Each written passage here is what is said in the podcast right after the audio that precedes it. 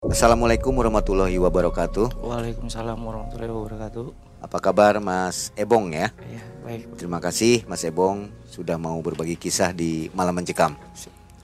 Apa kabar Sobat Malam Mencekam? Malam hari ini kita akan mendengarkan kisah dari seseorang, tentunya kisah nyata. Ini kisahnya agak unik nih. Mas Ebong, waktu itu Kelas- pingsan atau terus koma ya? Iya. Jadi hampir mirip mati suri gitu. Hampirlah bisa dibilang seperti itulah mati suri Selama tujuh hari ya. tujuh hari kurang kurang lebihnya. Jadi sudah dianggap meninggal sama keluarga. Sudah, Sudah di ngajiin seperti itu. sudah. Baik. Nah setelah hidup kembali, Mas Ebong ini jadi bandel katanya. Iya, ya nakal ke dunia hitam, Gitu ya, berantem. berantem, belajar kasarnya kayak ilmu buat ke- kebal apa seperti itu sih. Ya ini ada sedikit unik ya. Kalau biasanya orang yang sudah mati suri begitu kembali jadi punya sesuatu ini Insaf. dan hidupnya agak benar biasanya bisa iya, biasanya. bisa ngobatin orang biasanya Iya. begitu. Ini punya kelebihan apa setelah itu? Kalau kelebihan sih nggak punya, cuman bisa sedikit ngelihat kayak model nih bakal ada kejadian nih Oh gitu. Jadi sensitif ya. sensitif dan itu udah berkali-kali nyata di depan mata. Silakan Mas Ebong untuk menyampaikan kisahnya di tahun 2005 ya. Silakan.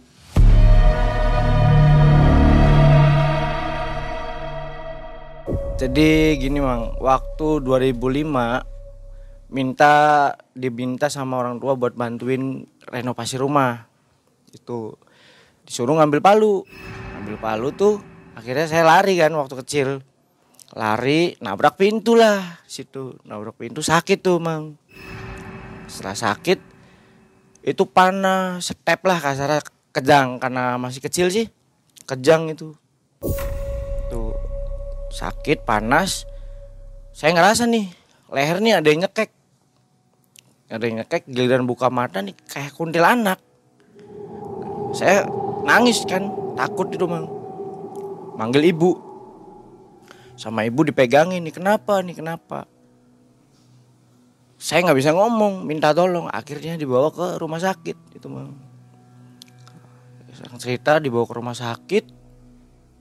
Itu yang saya rasain kok saya dibawa nih sama orang pakai jubah hitam. Itu dua orang. Tangan kanan sama tangan kiri dibawa eh dilihat saya lagi tiduran berbaring di rumah sakit makanya saya bisa ngerasa nih saya ada di rumah sakit saya lagi tiduran cuman posisi ada orang tua satu di rumah sakit saya dibawa nih Mang, ke atas kok langit ya terbang lah sama orang baju hitam.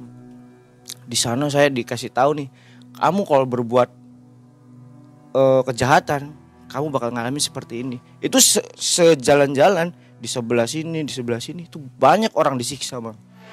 Sampai akhirnya saya di, di ujung itu ngelihat orang lagi mandi api. Terus akhirnya saya ngerasa nangis, Bang, di atas tuh. Saya ngerasa nangis, ngerasa oh saya nggak mau nih nakal saya nggak mau kasarnya hidupnya begini nanti di akhirat setelah itu udah tuh ceritanya maksudnya yang dibawa sama yang jubah hitam tuh ya cuman sebentar itu di ujungnya aja orang pada mandi api setelah itu sadar sadar saya tanya ke ibu saya bapak saya ke mana bapak saya ke mana ada di luar lagi ngopi. Loh, ini kenapa pada ngaji? Itu perasaan sebentar di Sebentar alam cuman- itu. Di alam itu cuman di bawah cuman se itu doang. Cuma digambarkan sedikit ya. Sedikit, nggak terlalu banyak. Tapi kenyataan balik ke dunia Balik ke dunia udah berapa hari itu? tujuh hari. Tujuh hari, Tujuh hari ya. tujuh hari. Nanya ke orang tua itu, ih ini ada apa? Saya bilang ke ibu saya, kamu kan udah nggak ada tadinya. Maksudnya, ya kamu udah nggak ada. Makanya pada ngaji, pada yasin, pada yasinan. Cuman bapak saya ada di luar lagi ngopi. Saudara-saudara apa itu. Nah setelah kejadian itu selang berapa waktu nih eh, kehidupan saya makin runyam kasar ya, mang. Saya waktu itu keluar sekolah terusnya ikut kerjalah di teman, bang, di stempel bikin plat motor.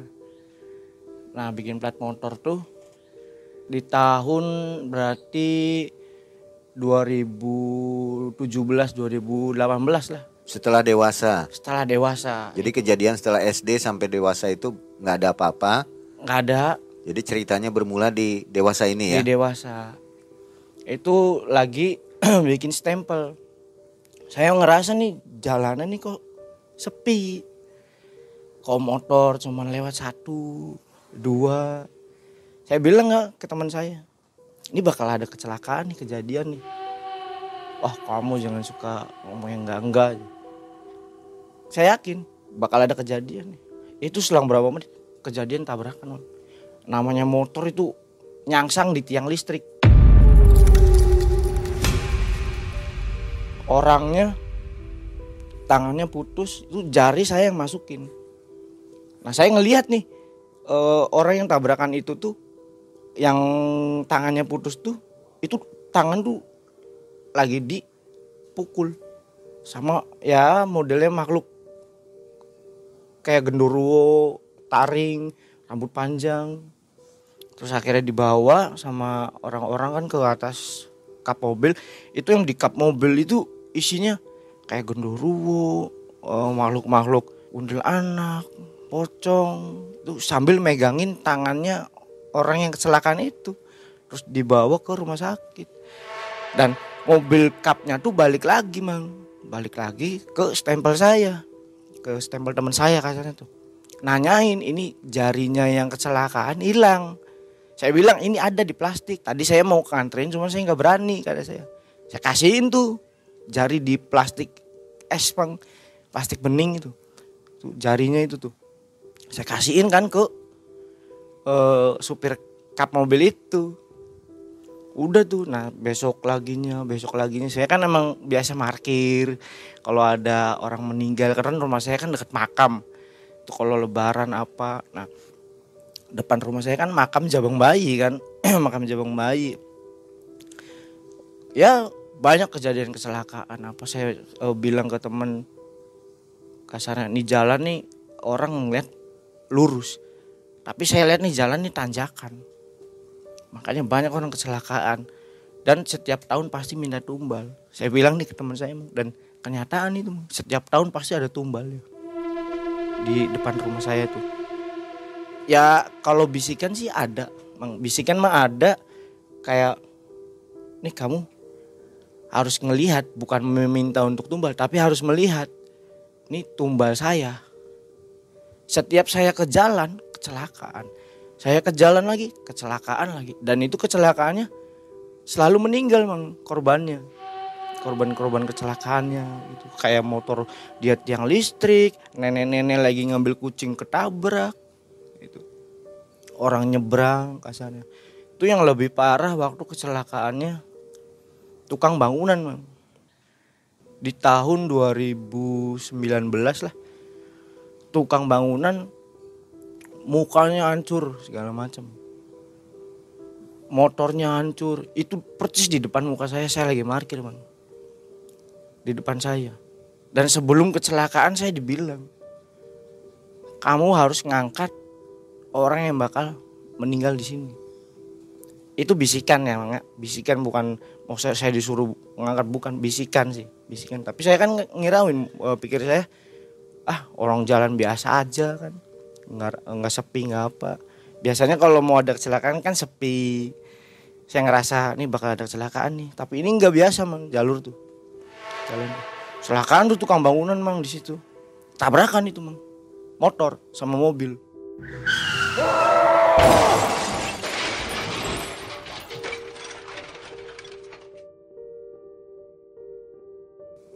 Masuk ke kolong. Mukanya udah ya udah nge- ngebentuk lah udah ke anu aspal. Soalnya masuk ke kolong mobil itu. Itu yang bikin saya kagetnya. Si kor si korban tukang bangunan itu tuh mang.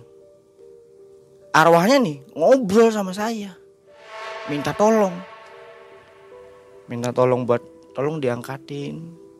Eh tolong di dibantu gitu tuh mang si arwahnya tukang bangunan itu tuh. Muka bener cuman saya lihat di di jalan mukanya rusak.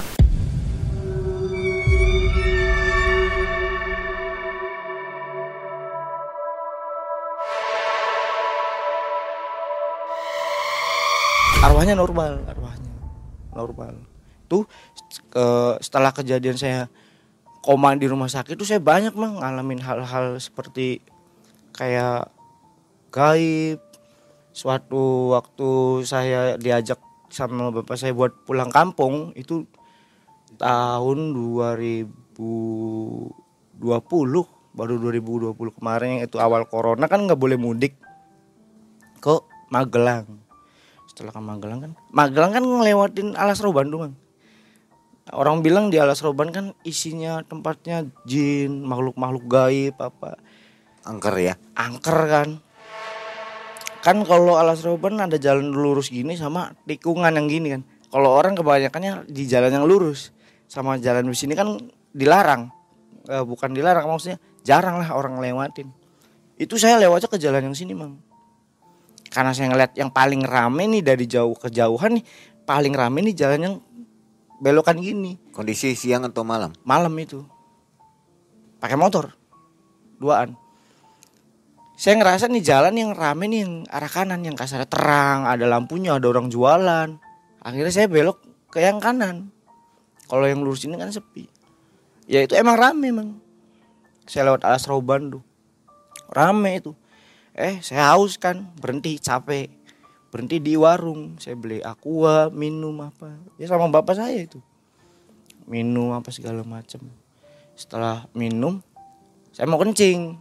Tuh, mau kencing cari WC nanya ke ibu warung kan. Bu kalau WC di mana mau buang air kecil?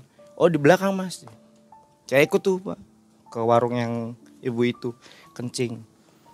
Oh, saya lagi kencing eh, dengar suara tuh. Kalau suara kayak mau ada kuntil anak eh, suara ya makhluk makhluk gitulah.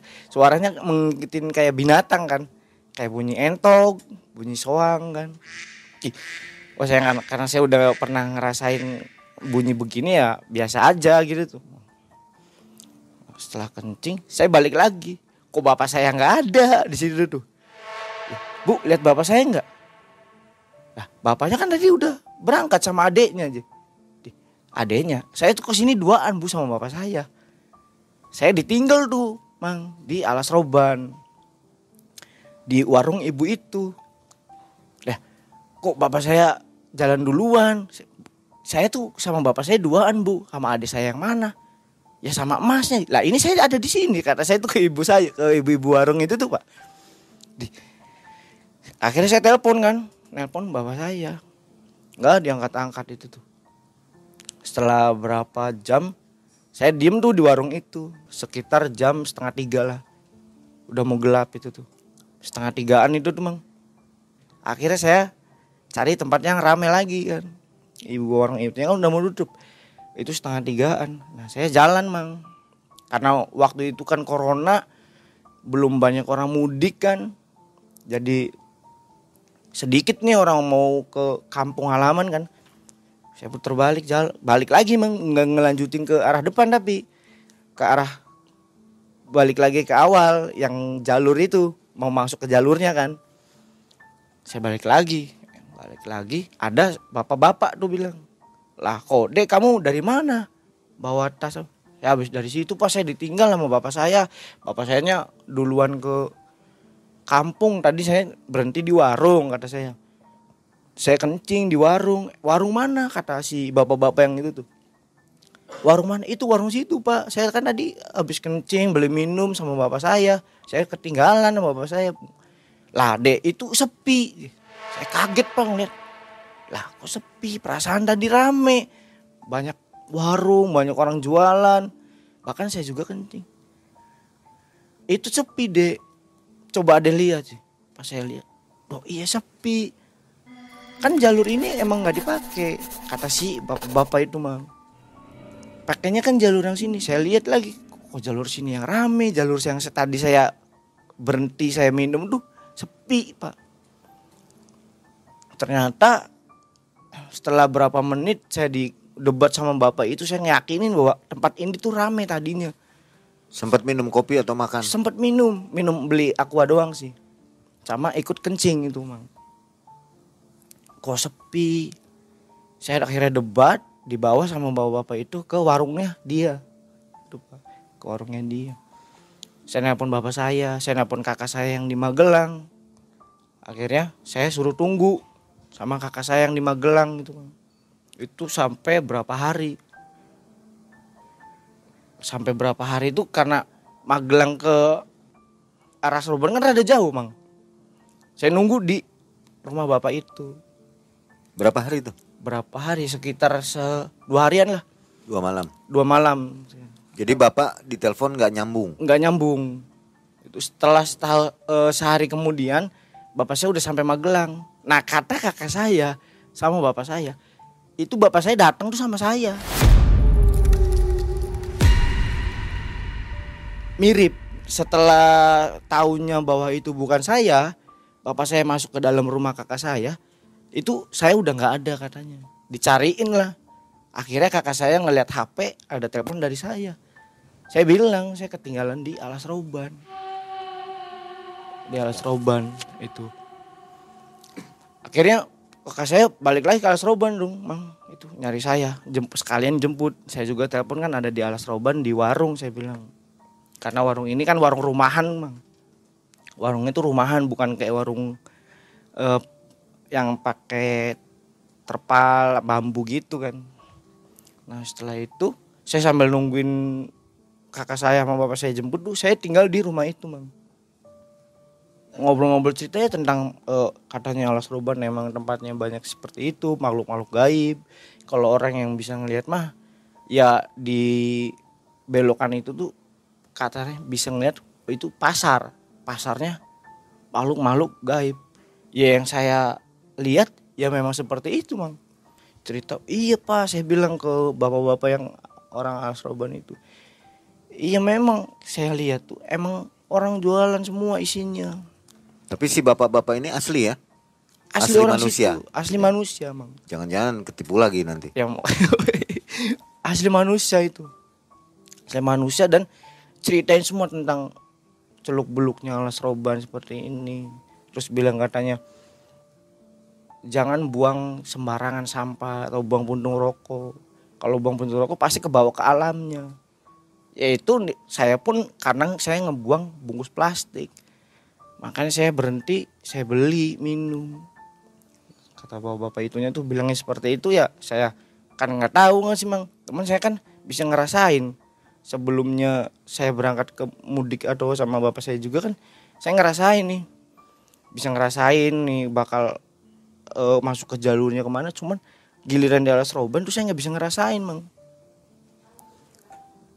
Bapak sendiri nggak tahu kalau itu masuk ke alam nggak tahu. Ya tahunya itu tempat ramai. Sama liatnya juga rame bapak. Rame sama. Bapak saya juga ngerasanya rame terus bapak saya tahu saya bilang maksudnya kencing setelah saya dijemput cerita semua saya sama bapak saya ya selain saya bisa maksudnya sedikit ngeliat gitu saya juga pernah nakal bang nakal belajar ilmu hitam karena jadi bawaannya tuh pengennya nakal aja ya? nakal ya? aja nggak ada ke kasar ke jalur buat sholat puasa nggak ada sedikit pun pada waktu itu saya pernah mau bunuh kakak saya bang. itu gara-gara parkiran. Saya nggak ngeliat nih bahwa itu kakak saya. Cuman kakak saya bilang ini saya ini kakak saya. Itu hampir saya mau bunuh gara-gara saya nakal itu awalnya saya belajar ilmu hitam karena saya ikut ke satu kelompok kayak modelnya geng motor. Ada bisikan untuk berbuat jahat? Ada banyak seperti apa? Bisikan ya kayak ini kamu harus lakuin nih. Kalau kamu mau kebal kamu lakuin. Kamu bunuh. Kamu eh, kasarnya kamu lukain. Itu banyak bisikan yang kayak itu. Tapi setelah saya belajar ilmu hitam. Nah, dan saya pun pernah ketemu sama buyut saya. Buyut goib. Dan buyut pun nggak nganuin yang baik-baik buyut saya itu makanya kenapa saya selalu di kau bawa ke orang pinter dibawa di ruki ya selalu gagal. Saya eh, belajar ilmu hitam saya ke daerah Lumbon Mang. dapat info saya dapat info dari temen kan katanya. Kamu mau nggak nih? Eh, punya punya punyaan. Kalau orang Cirebon kan bahasanya kan gitu mang. Kita dua-duaan ki. Kita dua-duaan makanya ini gelem beli. Ya akhirnya saya bilang wah di mana? Plumbon. Bayarnya berapa? Maharnya? Ya bisa gede-gede kata teman saya. Itu teman akhirnya saya maulah dibawa sama teman saya kan ke orang pinter di Plumbon. Dibawa ke rumahnya masuk. Itu saya mau masuk tuh waduh merinding ngerasa panas. Di rumah isinya oh, malu-malu kayak gitu semua mang. Kayak ada pocong kuntilanak yang di depan rumahnya kayak genderuwo dia bawa pohon kan ada pohon besar tuh mang di rumahnya. Genderuwo. Itu saya mau masuk tuh sempat dihadang dulu mang saya mang. Dihadang sama kayak genderuwo gitu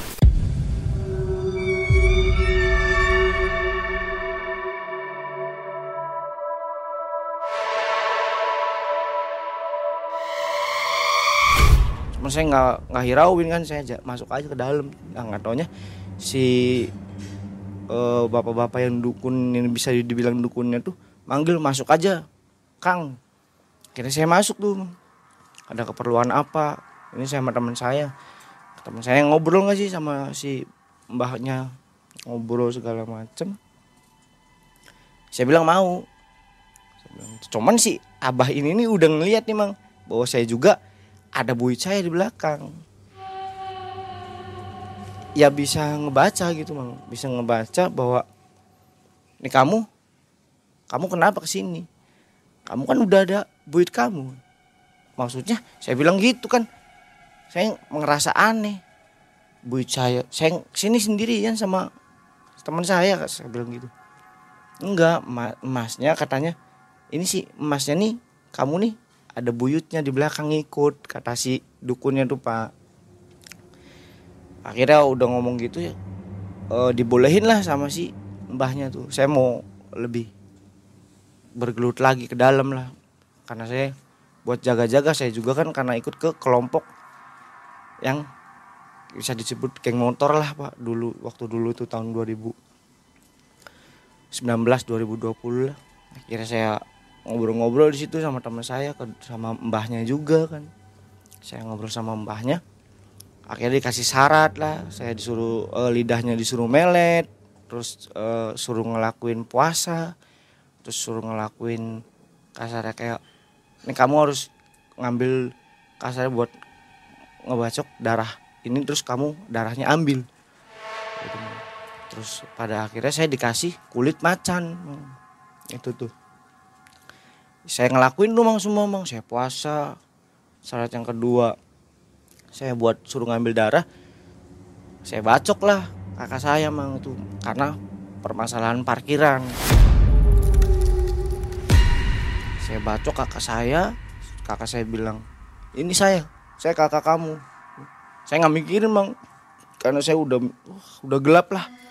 Udah gelap udah nggak mikirin bahwa itu kakak saya kan. Yang penting saya dapat darah nih supaya saya bisa kebal. Akhir kebacok saya ambil darahnya kakak saya.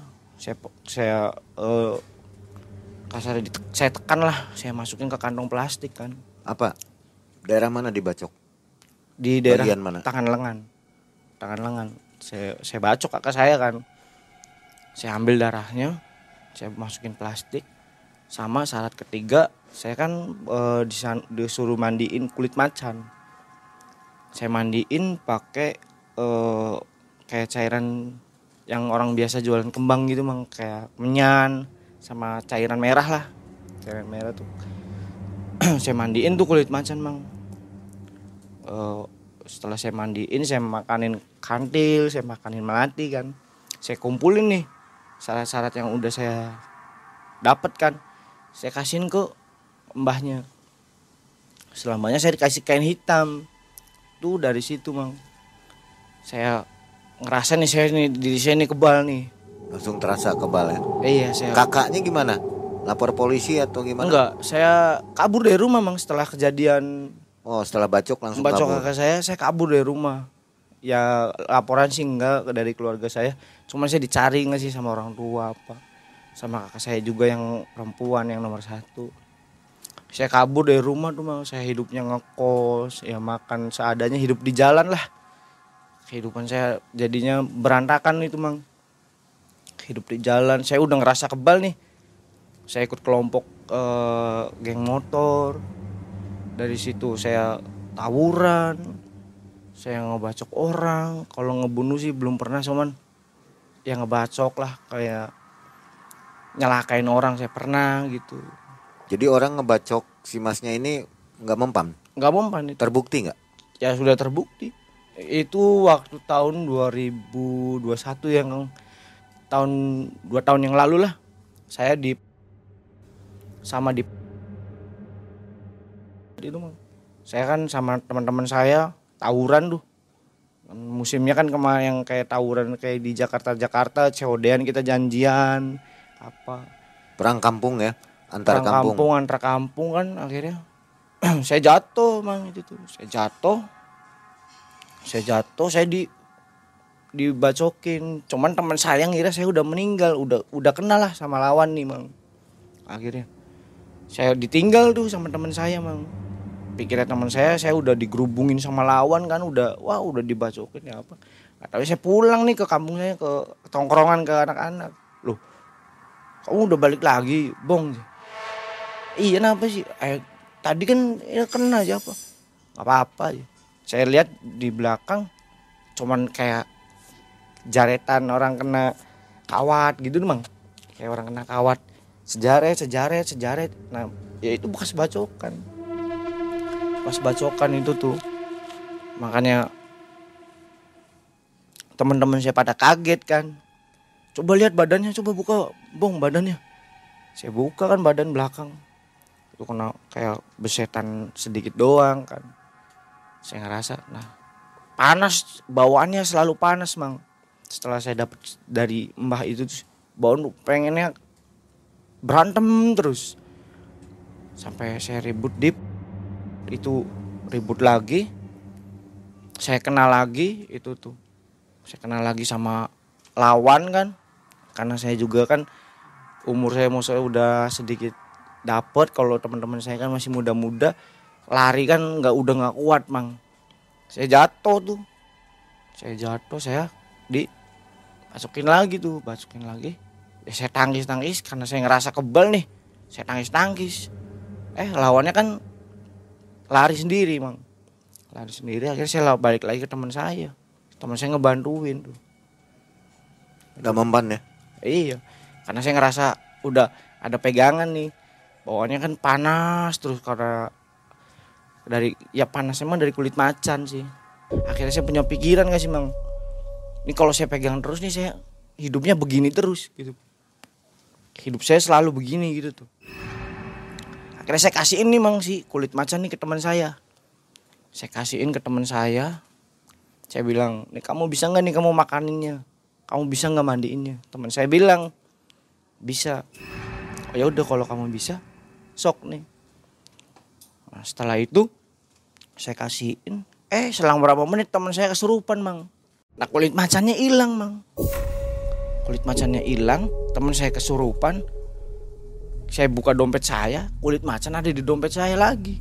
Kayak jadi macan. Kesurupannya jadi macan lah apa segala macam yang ngomong bahasanya mah Sunda cuman saya nggak ngerti ya mang bahasa Sunda ya. Terus mana ya kayak bahasa kekasar lah Sundanya kekasar mana aing aing segala macem lah. Akhirnya saya tenangin karena saya tahu nih kesurupan ini karena kulit macan itu saya tenangin. Saya tenangin sadar sadar saya bilang kamu nggak makanin pasti nih. Kan baru berapa menit aja itu? enggak eh, setelah Beberapa hari. bukan berapa hari berapa sorenya mang. Saya kasih jam 11 siang sorenya itu. Harusnya kasih makan langsung. harus harusnya kasih makan langsung karena dari saya belum dimakanin itu. Bisa sajen ya. iya harusnya. Cuman dianya lupa.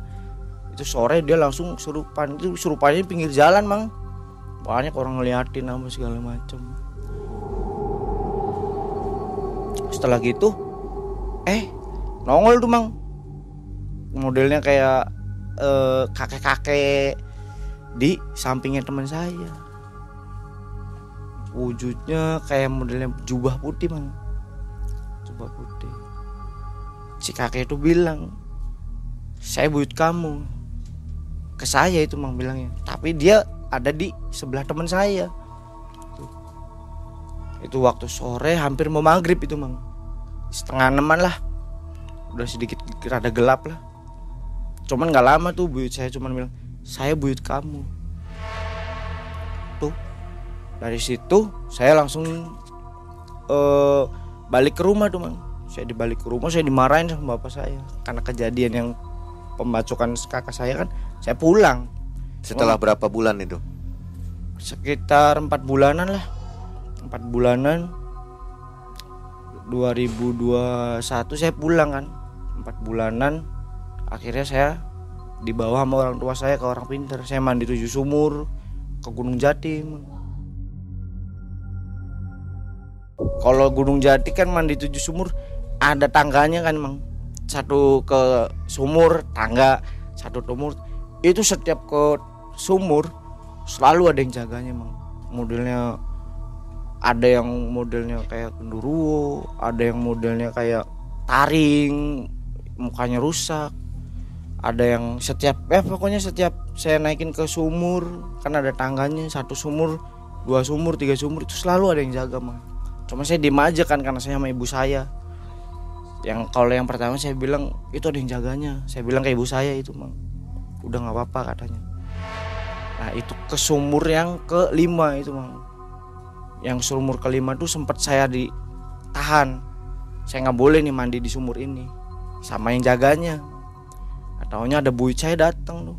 Saya datang bilanglah ke si makhluk itu. Itu cucu saya kata buyut saya yang saya yang saya lihat mang ya. Cuman bahasanya eh, saya nggak tahu. Cuman kalau diartiin sama saya bahasanya itu cucu saya. Kamu jangan ganggu cucu saya. Kalau kata saya maksudnya kalau bahasanya eh, buyut saya sama si makhluk itu saya kurang tahu ya kurang paham ya. Cuma yang saya lihat setelah saya nongol ngomong ke makhluk itu langsung hilang. Saya langsung bisa mandi gitu bang dan saya pun langsung hilang itu Ini buyut yang suka ngajak ke kelakuan jelek ya. kekelakuan jelek.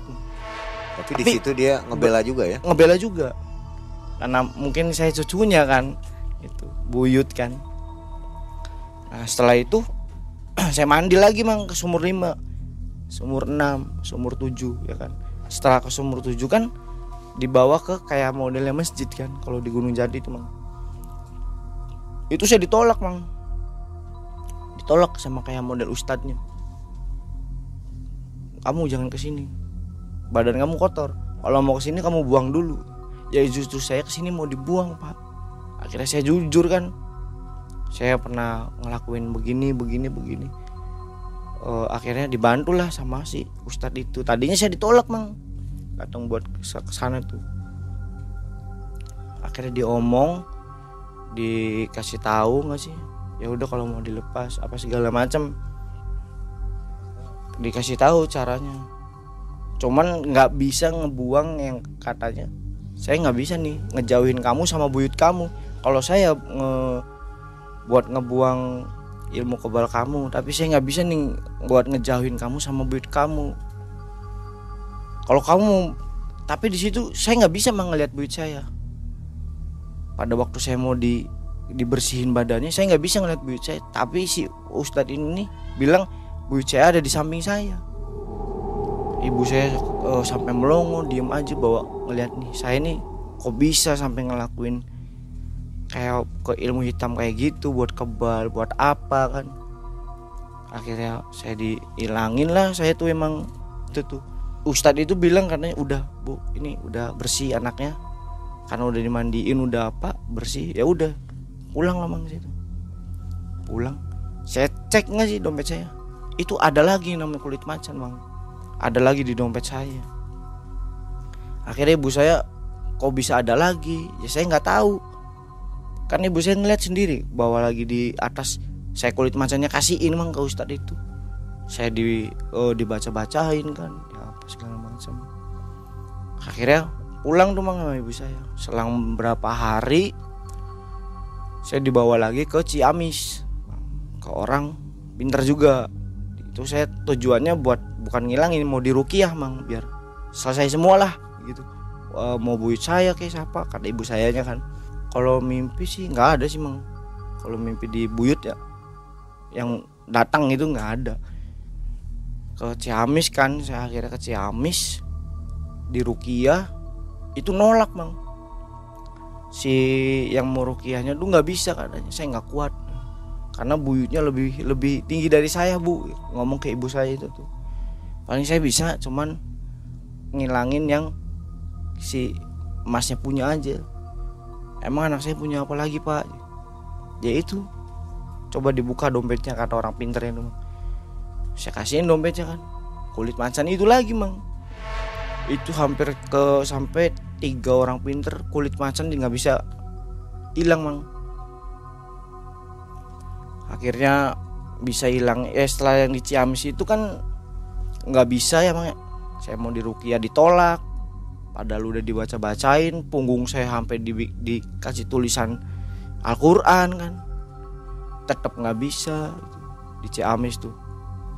Sampai saya e, dikasih air minum tuh gelasnya pecah padahal si orang pintar tuh ngasih gelas tuh air minum tuh air dingin. Tapi saya pegang panas sampai pecah itu pecahnya jatuh atau pas di tangan? Pas saya mau pegang. Pas saya mau pegang pecah. Ya saya lepas kan pecah itu. Terus uh, orang pinternya saya minta maaf bu saya nggak bisa katanya. Oh ini lebih tinggi buyutnya respon ibu ya kaget. Itu di situ langsung ya oh nangis lah. Ini kenapa nih anak saya kok sampai segininya ngelakuinnya sampai ke Gunung Jati nggak bisa? Nangis cerita ke orang pinter ke orang pinter itu saya udah ke Gunung Jati ke sini. Akhirnya dikasih saran sama si orang pinter tuh buat ke Subang mang. buat ke Subang. Cuman kalau yang ke Subang saya nggak ngelakuin. Maksudnya saya nggak mau nggak ikut. Karena saya tahu nih Subang lebih lebih apa ya lebih tinggi lah kasar Subang. Lebih parah lagi kan. Saya nggak mau kan ibu saya juga nurut. Akhirnya saya punya inisiatif bagaimana nih kalau ke dukun yang waktu saya minta kan. Yang di Plumbon itu. Nggak taunya kan udah meninggal mang. Dukunnya tuh itu kan tahun berapa saya oh, itu kan 2018 19 kan ya? Udah meninggal mang. Akhirnya ya saya gimana mau hilangnya karena dukunnya meninggal kan? Sedangkan saya juga tadinya pakai kayak pakai susuk gitu kan? Oh, pas yang pertama minta buat ilmu kebal apa kan saya kan? Minta buat semuanya juga mang. Akhirnya pulang lagi tuh dari Plumbon tuh pulang ke rumah apa segala macam. Bapak saya diem aja mang.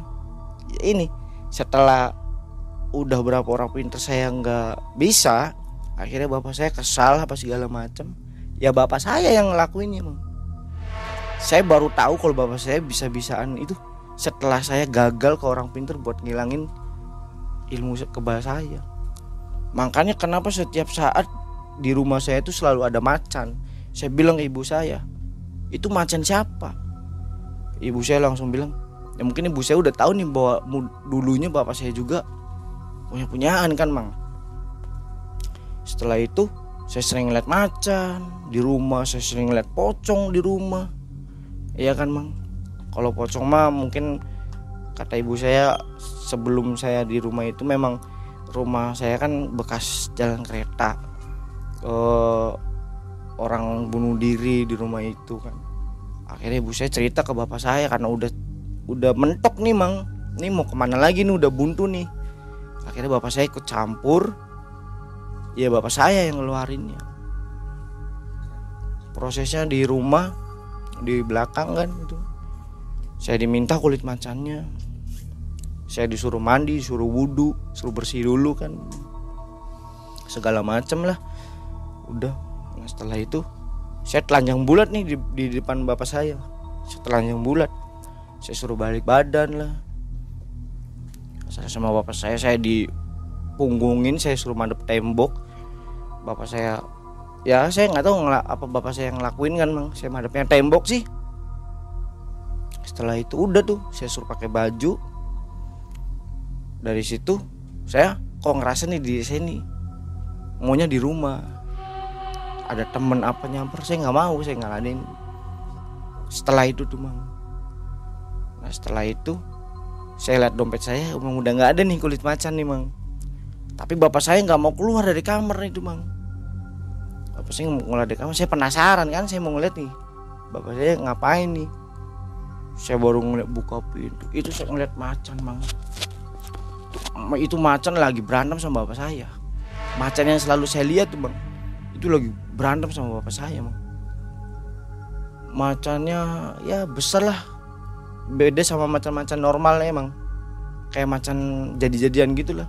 Itu lagi berantem sama bapak saya bang saya mau nolongin kan sama saya dilarang sama ibu saya. Saya nggak boleh masuk. Nah udah itu setelah berapa menit bapak saya keluar. Bapak saya keluar terus nasihatin saya. Jangan sekali kalinya saya mainan kulit macan. Ya saya tanya kenapa dong? Ya enggak sih mang kenapa kok eh, nggak boleh mainan kulit macan? Ya karena ya bapaknya juga punya macan jadi bentrok bang jadi bapak saya dulunya bapak saya ya sama yang dulu bap yang bapak saya muda saya bapak saya lakuin tuh dilakuin sama saya. Dan sama saya nganu kulit macan bapak saya anu macan. Cuman saya kan awalnya nggak tahu bahwa bapak saya anu macan sih Bang. Nah itu aslinya yang kejadian waktu di Magelang mudik itu yang mudik di alas roban itu aslinya bapak saya tuh tahu mang akhirnya kan cerita semua Jadi pura-pura ya. Iya, sengaja bapak saya karena sengaja nih nggak mau ngasih tahu karena nggak mau nih berantem di jalan sama saya. Bapak saya tuh mang. Akhirnya ya bapak saya tuh aslinya tahu semua. Saya kabur, saya dicariinnya sama sama ibu saya pak. Ya karena bapak saya tahu gitu. Nggak mau lah. Saya sampai berantem nih sama anak saya. Bapak tahu punya ilmu, Aslinya tahu mang. cuman diam juga. diem aslinya tahu apa yang saya lakuin di luar apa aslinya tahu apa saya emang cuman kan memang karakter bapak saya orangnya diem ya diem terus nggak mau banyak omong gitu aslinya tahu semua itu kejadian saya.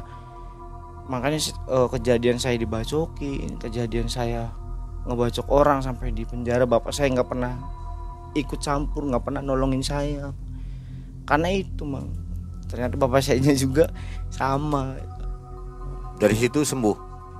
belum mang. Belum. Eh, masih ada sedikit lah.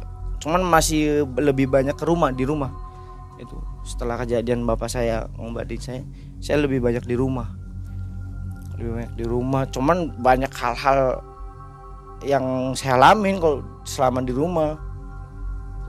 Kayak saya dibuatin kopi sama udilana.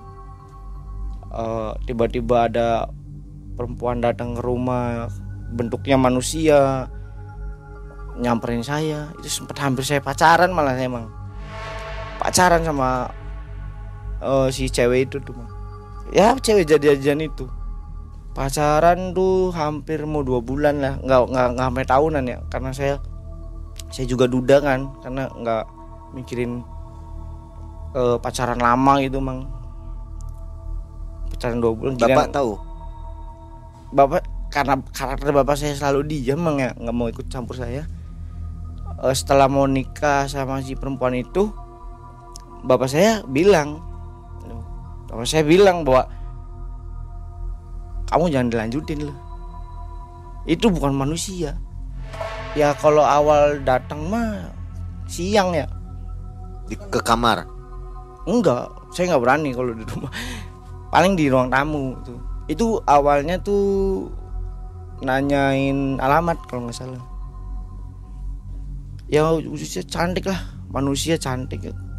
Ya saya kan laki-laki ya wajar ya emang ya saya nak mintain nomornya nggak sih? Belum tahu itu jadi-jadian. saya belum tahu. Setelah saya maksudnya jalanin hubungan lama saya mau mau eh, nikah serius akhirnya saya ngomong ke bapak saya. Tuh. Cuman selama pacaran sering ke rumah tuh karena bapak saya juga kerja bangunan kan mang. Ke setiap dia ke rumah tuh nggak ada bapak saya. Tahu dia ya. ya mungkin bapak saya bisa-bisaan nih Kalau orang lain melihat nggak si cewek itu? Wujud cewek itu. lihat Orang-orang sekitar Iya. lihat. Jadi nggak ada yang curiga ya. Iya, makanya ini yang saya aneh tuh, Mang. Orang lihat, Oman ke setiap minta makan keluar tuh posisinya malam. Posisinya malam kalau siang di rumah. Dia diajak keluar nggak mau. Ya banyak lah alasannya kan. Enggak, nggak pernah kalau ke rumahnya mah. Ya itu karena mau nikah, saya minta izin mau ngelamar kan. Baru tuh situ ngilang dia. Selama dua bulan nggak pernah ke rumahnya. Nggak pernah. Kenapa? Biasanya orang pacaran kan pengen tahu ya rumahnya di mana. Karena dia yang nyamperin saya emang dia yang bawa motor. Ya motor naik motor bareng sama saya. Boncengan, jalan-jalan, makan di luar malah. Itu. Makanya saya aneh kan. Namanya Silpi. Masih inget Silpi. Cuman ibu saya kalau ngeliat dia selalu bertanyanya kok nggak pernah dandan kalau ke rumah? Nggak pernah pakai lipstick? Itu setiap ada si Silpi datang ke rumah tuh bang ibu saya selalu nanyanya itu. Kenapa nggak pernah dandan? Ya jawabannya nggak suka dandan. Begitu hilang dicari ada nggak? Nggak ada bang sampai sekarang sampai sekarang? sampai sekarang Jadi selama dua bulan tuh nggak curiga. yang setiap malam pernah saya anterin ya pernah saya anterin tuh di situ cuman ada pos satu bang Daerah mana? di daerah eh, kebun pring cuma kebun pring kan banyak ruko-ruko saya masuk ke daerah kebun pring yang saya anterin tuh saya terusurin ke dalam tuh cuman ada pos satu mang Nyatanya apa? ya bukan rumah Kalau sekarang ini posisinya seperti apa? Kondisinya? kondisi daerah Iya. dekat rumahnya itu ya pos Ada posnya. gubuk lah gubuk gubuk gubuk cuman satu sama ke sininya sawah lah ada Nggak ada rumah-rumah lain. nggak ada setiap saya mau ke rumah nggak boleh selalu nggak boleh itu tuh setelah itu udah tuh saya di nggak bolehin nggak sih sama bapak saya emang nah, dari situ saya lebih banyak di rumah. Saya disuruh puasa Ibadah. ibadah apa ya sedikit mang. Sedikit sedikit apa namanya ngelakuin lah. Cuman masih lebih banyak ya enggak gitu tuh. Makanya akhir-akhir ini lebih banyak di rumah karena saya udahlah saya mau nih mau mau hilang lah saya mau mau hidup normal lah kayak yang lain gitu tuh. Saya nggak mau nyoba-nyoba kayak gituan lagi. Dan saya juga punya anak kan. Saya kasihan takutnya anak saya nanti ke depannya kayak saya kan. Sekarang udah sembuh ya, udah normal. Eh, alhamdulillah mang. Setelah disembuhkan bapak ya. iya alhamdulillah udah normal Be- perbedaannya kalau dulu banyak bisik-bisikan eh, buat ke yang negatif ya. Kalau sekarang lebih banyaknya ke positif. Sampai sekarang pun ya masih ada buit saya. Buit saya juga nggak mau hilang kata bapak saya juga. Saat berkisah ini sekarang ada nggak? Merasa ada- hadir nggak Buyut? Eh, buit ada sini. Di mana? Eh, samping. Apa dia ngomong apa? Eh, dia senyum Nggak apa-apa nggak diceritakan. apa-apa cerita Nggak marah ya? nggak marah Nggak memacu emosi lagi nggak? enggak karena saya juga kan nggak bawa ini Macan itu kulit eh, macan. iya Kulit macan udah hilang sekarang. macan udah hilang udah nggak ada Oke. cuman adanya yang dari bapak saya doang Ini kan bandel, sering berantem. Mesti banyak musuhnya nih. banyak Masih banyak musuh yang Masih dendam. banyak. Mau disampaikan barangkali mereka nonton. Ada yang ingin disampaikan nggak? buat korbannya adalah buat korbannya saya maksudnya minta maaf. Karena dulu saya kebawa sama hal-hal yang negatif kan. Saya minta maaf ke kejadian yang kemarin-kemarin. Saya juga ke musuh-musuh eh, bukan musuh ya. Ya udahlah kita udah tua. Terus buat apa juga nggak ada gunanya? Kayak gituan gak sih mang Ini dari hati yang paling dalam nih ya. hati yang paling dalam saya saya minta maaf yang sebesar besarnya kalau saya punya salah saya eh, sama yang dulu dulu saya pernah saya jahatin ya udahlah kita maksudnya saudaraan kan lebih baik mang daripada kita bermusuhan Ada pesan untuk orang-orang yang masih memakai ilmu-ilmu kebal ini. saya saranin sih lebih baik janganlah. Karena nggak ada gunanya juga mang. Buat orang-orang yang punya punyaan ke yang negatif ya mang. Kan orang punya punyaan ada yang positif ada yang negatif. Itu yang buat negatif lebih baik udahlah. Buat apa gitu mang? Nggak ada gunanya. Yang ada malah berbalik ke kitanya. Hidup kita jadi sengsara. Kalau bisa ya udahlah hidup normal aja. Kita lebih banyak beribadah lebih banyak ke yang di atas Bang? Baik. Sobat MM, sobat malam mencekam, kisah yang sangat menginspiratif ya. Inspiratif sekali kisahnya ini. Jadi jarang anak muda seperti Mas Ebong ini di mudanya saja sudah bertobat gitu dari hal-hal itu. Ini mungkin dorongan tadi setelah meninggal atau apa? Mati suri ya. Mati suri. Mati suri tapi efeknya malah melakukan yang negatif negatif gitu. Ini ada agak aneh di sini. Dan selalu tingkatkan keimanan, ketakwaan kita kepada Allah Subhanahu wa taala agar kita selalu terhindar dari hal-hal yang kita tidak inginkan. Akhir kata Mang Ei dari Cirebon undur diri. Terima kasih Mas Ebong. siap sama-sama Assalamualaikum warahmatullahi wabarakatuh.